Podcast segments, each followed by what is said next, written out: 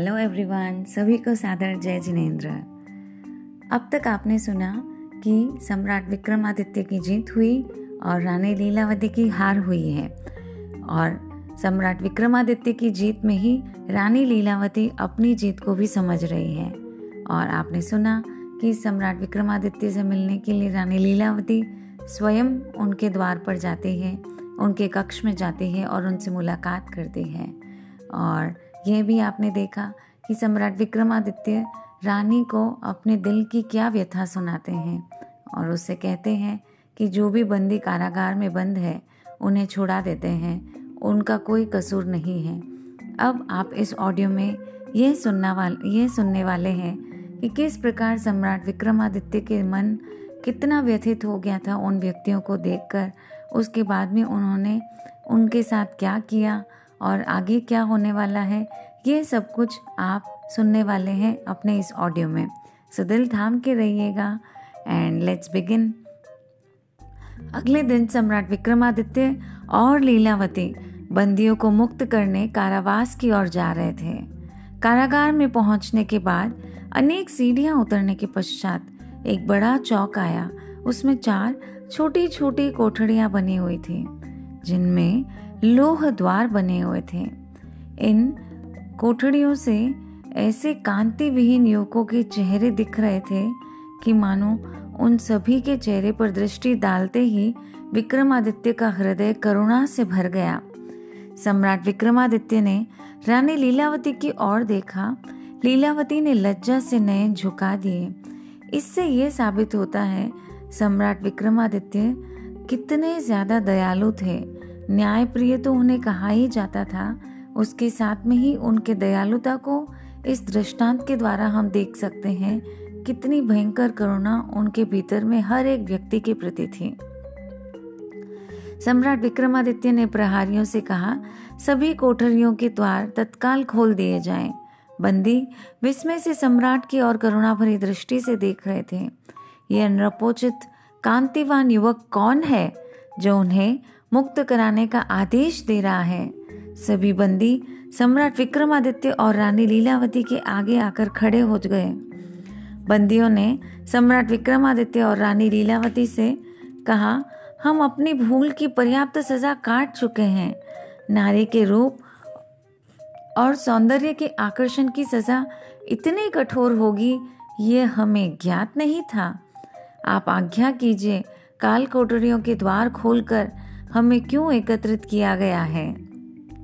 अब एक तरफ़ तो वो सारे युवक अपने मन में प्रश्नों को खड़े हैं लेकर, और दूसरी तरफ़ सम्राट विक्रमादित्य क्या कहने वाले हैं सुनते हैं। सम्राट विक्रमादित्य ने कहा, रूप और सौंदर्य के प्रति आकर्षित होना मनुष्य की स्वाभाविक वृत्ति है। यह कोई अपराध नहीं है, किंतु उसे पाने के पूर्व अपनी शक्ति, योग्यता और पात्रता की परीक्षण कर लेना बहुत आवश्यक है। शलभ की तरह दीपिका पर मंडराना स्वयं प्राण गंवाने की गंवाने से अधिक नहीं है। कैदियों ने कहा, हमारा बहुमूल्य जीवन इन काल कोठड़ियों में व्यर्थ जा रहा है। हमें अपनी अपनी योग्यता के अनुसार काम दिया जाए। सम्राट विक्रमादित्य ने कहा, मित्रों, तुम्हारे दुर्दिन समाप्त हो चुके हैं। आज से तुम सभी मुक्त हो। कुछ दिन राजकीय अतिथि गृह में रहो, शारीरिक और मानसिक रूप से स्वस्थ होने पर स्वदेश लौट जाना। एक दो दिन में मैं स्वयं अतिथि गृह में आऊँगा और आपके स्वदेश लौटने की व्यवस्था करूँगा। बस और क्या था, कैदियों को इतना सुनते ही बस उनके जैसे सेकेंड जन्म हो चुका था और सभी अति हर्ष विभोर हो गए। लेकिन किसी के मन में यह प्रश्न नहीं उठा कि ये व्यक्ति कौन है, क्या है? इससे ये पता चलता है, उस काल कोठरी में रहने से वो सारे व्यक्ति अंदर ही अंदर कितना इमोशनली स्ट्रेस फील कर रहे होंगे। अब देखते हैं आगे क्या हुआ। कैदियों में राजा, राजकुमार, श्रेष्ठी, कलाकार आदि अनेक प्रतिभा संपन्न युवक थे। कारावास में रहते रहते उनकी मानसिक चेतना इतनी कुंठित हो गई थी कि वह अपने मुक्तिदाता का परिचय पूछने का साहस भी नहीं कर पाए। दो दिवस तक वे सम्मान पूर्वक अतिथिशाला में रहे। स्वतंत्र जीवन, पौष्टिक भोजन आदि अन्य सभी जीवन उपयोगी सुविधाएँ उपलब्ध होने के कारण उनकी खोई हुई कांति और शक्ति वापस लौटने लगी। उन्होंने कल्पना भी नहीं किया था कि इस कारागार से मुक्ति मिलेगी और वे खुले गगन का आनंद ले सकेंगे। तीसरे दिन सम्राट विक्रमादित्य रानी लीलावती के साथ राजकीय अतिथि गृह में गए। सम्राट ने कहा, बंधुओं, कोई कष्ट तो नहीं? सुविधाओं का अभाव हो तो बताना।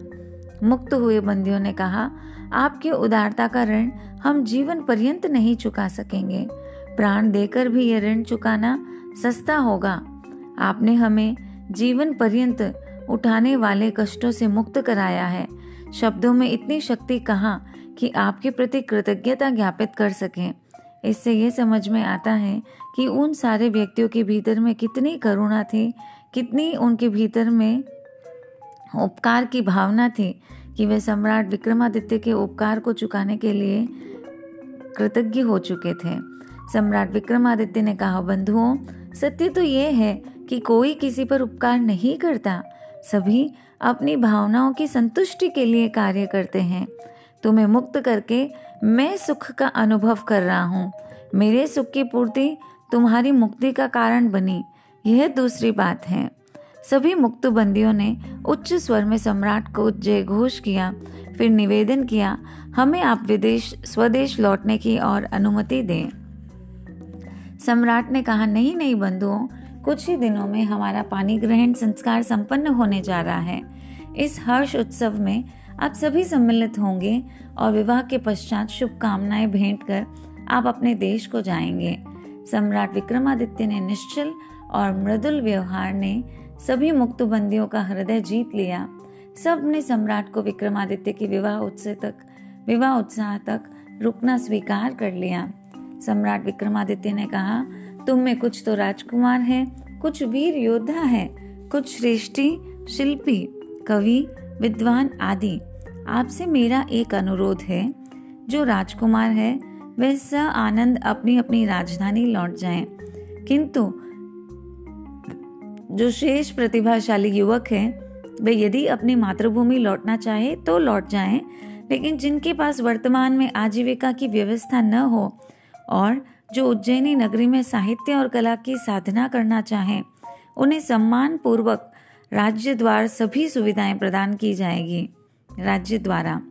कुछ कलाकारों ने सम्राट विक्रमादित्य का राज्य श्रेय स्वीकार कर लिया।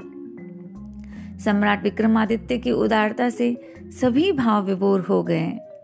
अब देखते हैं, आगे रानी लीलावती के भीतर में जो सारे प्रश्न थे कि उनका कंठहार कैसे बात कर रहा था उनका फूलदान कैसे बात कर रहा था उनके आ, उनके दरबार से घड़ा किस प्रकार से बात कर रहा था इन सब बातों के रहस्य को रानी लीलावती आतुरता से जानना चाह रही थी। तो अब इन सारे प्रश्नों का समाधान क्या लीलावती को मिलता है और क्या वो उससे संतुष्ट होती है ये जानेंगे हम आगे। सम्राट विक्रमादित्य और लीलावती के पानी ग्रहण संस्कार की तिथि निश्चित हो गई। भारत के अनेक राजा महाराजाओं ने इस परिणय उत्सव में उपस्थित होकर इस आयोजन को दिव्य एवं भव्य बना दिया। प्रजा में प्रसन्नता का वातावरण व्याप्त था। सम्राट विक्रमादित्य ने अपने सैन्य दल के साथ उज्जैनी की ओर प्रस्थान किया। सैनिक टुकड़ी आगे चल रही थी। मध्य में श्वेत अश्वों से जते हुए सुसज्जित रथ में सम्राट विक्रमादित्य और रानी बैठे थे। रथ के आसपास अस्त्र शस्त्रों से सज्जित अश्वों पर सुरक्षा हेतु सैनिक चल रहे थे। पीछे पीछे लीलावती के राज्य कंचनपुर के प्रधानमंत्री सैनिक आदि विदा होने जा रहे थे। राज्य की सीमा पर से कंचनपुर के प्रतिष्ठित श्रेष्ठी राजकीय सेवक और सैनिक आदि लौट गए। अब विक्रमादित्य ने उज्जैनी की और यात्रा प्रारंभ की। यहाँ पर हम देखेंगे विक्रमादित्य कितने शांति के भी प्रतीक थे, क्योंकि उज्जैनी, कंचनपुर से उज्जैनी नगरी काफ़ी दूर थी और एक सेना, यानी एक राजा उसकी राज्य के सारे सैनिक के साथ में यदि जाते हैं तो बहुत स्वाभाविक है। आगे कोई भी राज्य वाले यही सोचेंगे कि क्या वो हमारे ऊपर आक्रमण करने आने वाले हैं। तो सम्राट विक्रमादित्य ने इतनी न्याय युक्ति के साथ में कुछ ऐसा कार्य किया जिससे सामने आने वाले सब राज्य अपने आप उनके सामने आ गए। तो देखते हैं ऐसा क्या किया उन्होंने। क्या उनकी सूझबूझ थी? कितना उनका दिमाग कितना मज़बूत और एक एक कार्य में इतना श्रेयस्कर सोच और उनकी चिंतन थी। विक्रमादित्य ने अपनी यात्रा प्रारंभ की। अपनी सेनापति को बुलाकर सम्राट ने कहा, केसरिया और श्वेत ध्वज लहराया जाए। जब तक मालव देश की सीमा में प्रवेश न कर लिया जाए ध्वज निरंतर लहराते जाएँ। सेनापति ने कहा, स्वामी, आपकी आज्ञा का अविलंब पालन किया जाएगा। मेरी घृष्टता क्षमा करे स्वामी। मालव प्रांत के ध्वज तो पूर्व से ही लहरा रहे हैं। फिर केसरिया और श्वेत ध्वज लहराने के पीछे विशेष उद्देश्य क्या है? मैं जानने को उत्सुक हूँ और मेरी जिज्ञासा को आप शांति शांति दें। सम्राट विक्रमादित्य ने कहा, सैन्य संचालन एवं सुरक्षा का दायित्व तुम्हारा है। अतः नए ध्वज लहराने का उद्देश्य जान लेना तुम्हारे लिए आवश्यक भी है। मालव प्रांत में प्रवेश करने के पूर्व हमें अनेक छोटे बड़े राज्यों की सीमा से होकर जाना पड़ेगा। इतनी विशाल सैन्य शक्ति को देखकर किसी भी राजा का, हमारी सेनाओं को शत्रु समझ लेना और आक्रमण कर देना संभव हो सकता है। इसलिए श्वेत ध्वज शांति का प्रतीक है और सद्भावना और संधि का प्रतीक है और केसरिया ध्वज त्याग एवं मांगलिक कार्यों के प्रतीक है। इसलिए ध्वज देखकर अन्य राजा यह समझ जाएँगे कि कोई राजा कोई मांगलिक कार्य यानी विवाह आदि कर कर वहाँ से जा रहे हैं। इससे राजा की अश राजा को राजा भी आश्वस्त हो जाएँगे और प्रजा से भी भय नहीं फैलेगा। हमारी यात्रा भी निर्विघ्नता पूर्वक पूरी हो जाएगी। सम्राट ने अपने दिल, दल बल के साथ उज्जैनी की, सम्राट अपने दल बल के साथ उज्जैनी की ओर बढ़ रहे थे। विक्रमादित्य और लीलावती प्रकृति के अद्भुत सौंदर्य को देखकर सुखानुभूति का अनुभव कर रहे थे। विभिन्न पशु पक्षी, सरिताओं का कलकल, नाद, सूर्योदय और सूर्यास्त के समय आकाश में नैसर्गिक रूप से बन बनकर मिटने वाली विभिन्न आकृतियाँ प्रकृति के अद्भुत चित्रकार होने का प्रमाण दे रहे थे। रानी लीलावती अपने जीवन साथी से पूर्णतः संतुष्ट थी और अपने भाग्य को सराह रही थी। यात्री दल अविराम गति से बढ़ रहा था। एक दिन सूर्यास्त के पूर्व एक सघन वन में सरिता तट पर विक्रमादित्य रात्रिकालीन विश्राम के लिए रुक गए। सुरक्षित तंबू लगाए गए तंबू के द्वार पर कड़ा पहरा था। उज्जैनी भी दूर नहीं थी। सम्राट और लीलावती पर्याप्त निकट आ गए थे। रात्रि के प्रथम प्रहर में दोनों ने चर्चा व्यस्त थे। दोनों ही चर्चा व्यस्त थे। लीलावती ने कहा, स्वामी, आपने अपने बारे में तो सब कुछ बता दिया। शेष यात्रा में विभिन्न राज्यों के राजा आपसे भेंट करने आए और जो सम्मान एवं आत्मीय भाव आपके प्रति प्रदर्शित किया उससे मैं आपके कौशल्य एवं कीर्ति के संदर्भ में पर्याप्त अनुमान लगा सकती हूँ। आर्यवर्त में आपकी अक्षुण्ण कीर्ति व्याप्त है। आपके स्नेहिल व्यापार, व्यवहार की मुझे प्रत्यक्ष अनुभूति है। किंतु एक रहस्य मुझसे अभी तक बेचैन किए हुए मुझे। आपने एक रात्रि में चार बार मुझे बोलने के लिए बाध्य किया। आप बुद्धि कौशल्य में ऐसी कथाएँ कहते थे कि जो कहानी का अंत आते आते कुतूहल का सर्जन करती और प्रश्नवाचक बन जाती। ऐसी अभिनव कथाएँ मैंने आज तक कभी नहीं सुनी। आपकी कथाएँ आपकी बुद्धि का चमत्कार है। किंतु दीपक पुष्प पात्र जलकुंभ और मेरा कंठहार भी बोलता था। आपके प्रश्नों का उत्तर देता था, निर्जीव वस्तुएँ कैसे बोल सकती हैं भला? निर्जीव वस्तुओं के बोलने का रहस्य क्या है? विक्रमादित्य ने कहा, प्रिय, मेरे संदर्भ में तुम सब कुछ तो जान चुकी हो। शेष, अवंती पहुंचकर तुम स्वयं ही देख लेना। कुछ तो रहस्य को रहने दो। रानी लीलावती ने कहा, स्वामी, आप इस रहस्य को अवश्य बताएँ। इस विषय में मैं जितना सोचती हूँ, पहले उतनी ही उलझ जाती है, पहली उतनी ही उलझ जाती है। मैं इस रहस्य का उत्तर खोजने में असमर्थ हूँ। सम्राट विक्रमादित्य बोले देवी यह सत्य है कि निर्जीव वस्तुएँ बोलती नहीं किंतु जब तुमने स्वयं इन्हें बोलते सुना तो विश, तो विश्वास करने में हानि क्या है? लीलावती ने कहा स्वामी सत्य इतना सूक्ष्म और गहन है कि कभी कभी उसको जो उसका जो रूप दिखता है वास्तव में वह नहीं होता। और जो होता है, बुद्धि उसे ग्रहण नहीं कर सकती। फिर जो वास्तव में असत्य है, उसे कैसे स्वीकार कर लूँ? मैं इस रहस्य को जानने के लिए अत्यंत आतुर हूँ। सम्राट ने कहा, देवी, रहस्य के पीछे लंबी कहानी है, किंतु मैं तुम्हें संक्षेप में बताता हूँ। उज्जैनी के मरघट के समीप एक सघन वृक्ष पर एक शक्तिशाली यक्ष रहता था। उसने, उसे अपने वश में करना संभव नहीं था। मुझे भी यक्ष के संबंध में ज्ञात हुआ कि ये ये बक, ये जो यक्ष है, ये बहुत ही शक्तिशाली है। किंतु अत्यंत उपयोगी भी है। बड़ी कठिनाई से यक्ष से साक्षात्कार हुआ। किंतु उसकी भी एक शर्त थी कि अपने निवास से मेरे निवास तक लाने में वे मुझे कथा सुनाता। और जैसे मैं प्रश्न करता, वैसे ही वे बेताल भी मुझसे पूछता और कहता विक्रमादित्य, तू तो बड़ा न्याय प्रिय है। मेरे प्रश्न का उत्तर दे और विवश होकर मुझे बोलना पड़ता और मेरे बोलते ही वह अदृश्य हो जाता। इस प्रकार उसने मुझे अनेक कथाएँ सुनाई और मैं बोलता रहा, बड़ी कठिनाई से यक्ष को वश में कर सका। वही यक्ष, बेताल दीप शिखा जल कुंभ पुष्पहार, कंठहार, इन सब में बोलता था। लीलावती बोली, स्वामी, क्या आप इन अदृश्य योनियों पर विश्वास करते हैं? बहुत स्वाभाविक है, हमारे भीतर में भी ये प्रश्न उठते हैं। क्या ये मनुष्य को हानि पहुंचाती हैं? विक्रमादित्य बोले, देवी, ये संसार विचित्र है, प्रकृति अद्भुत है। इसका रहस्य समझना अत्यंत कठिन कार्य है। इतना अवश्य है कि सुख, दुख, लाभ, हानि ऊंच नीच योनिया मनुष्य के स्वयं के कृत कर्मों का फल है। इस विशाल विश्व में मनुष्य से अधिक ज्ञानवान कोई नहीं है। उसे कोई अदृश्य योनि, प्रेतात्मा, यक्ष, किन्नर, हानि नहीं पहुँचा सकते।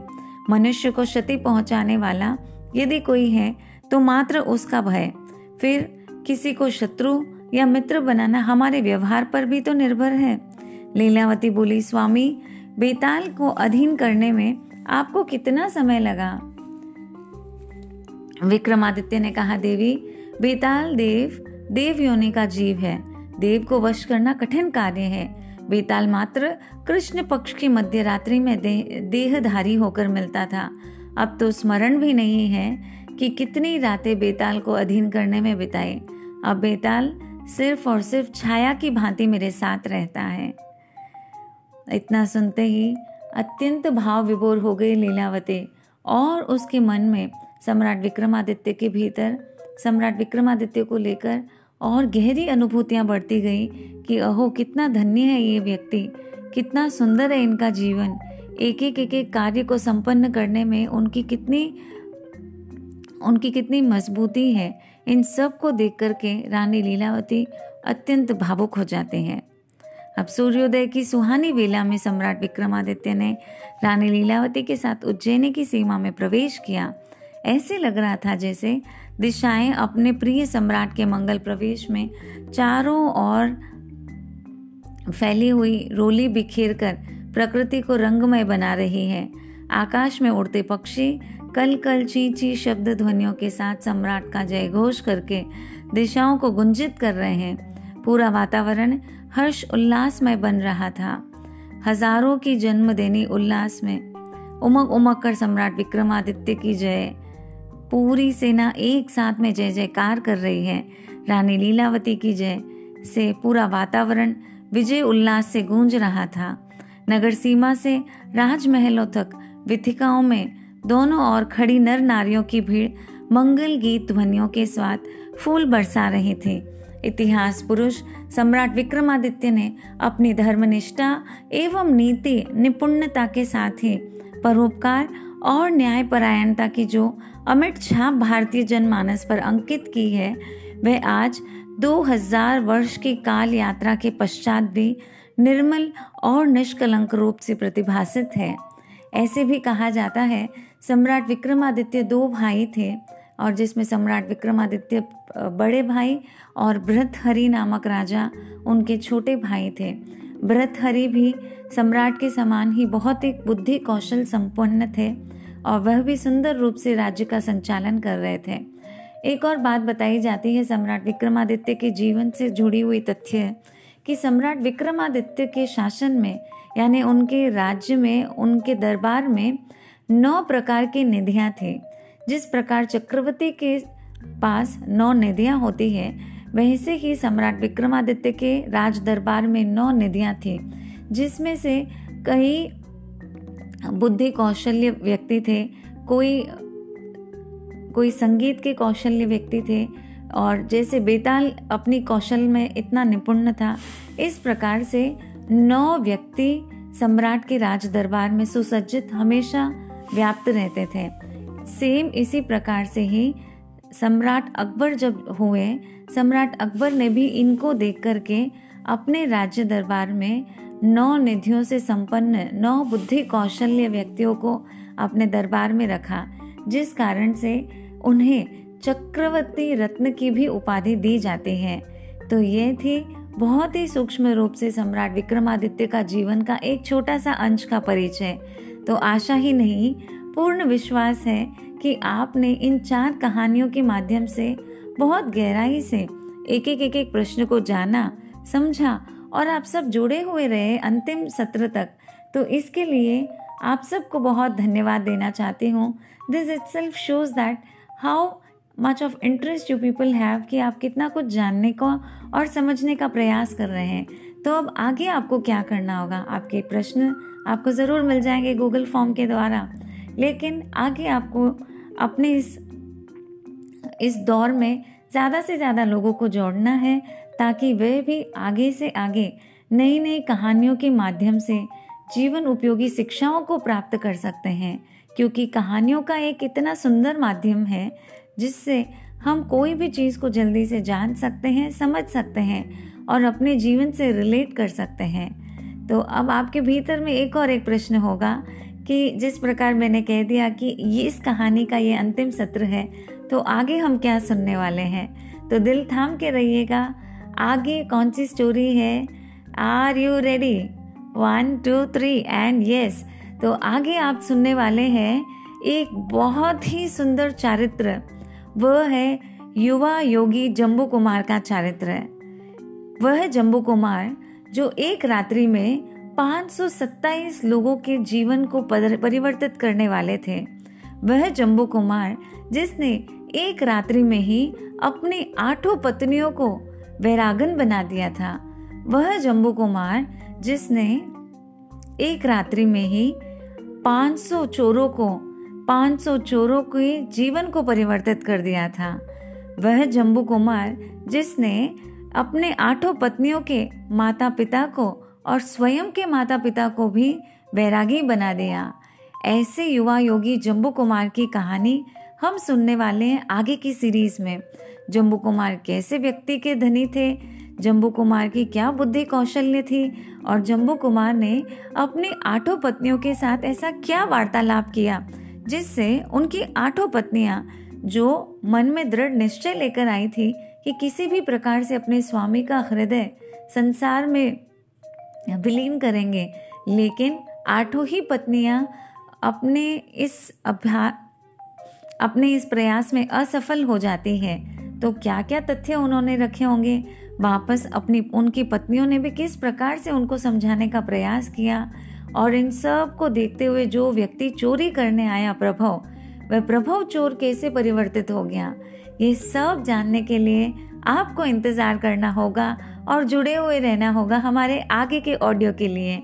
तो बस अब मैं अपने बातों को विराम देती हूँ और आशा करती हूँ आप सब आगे तक जुड़े हुए रहें और सभी को ये लिंक शेयर करते जाएँ।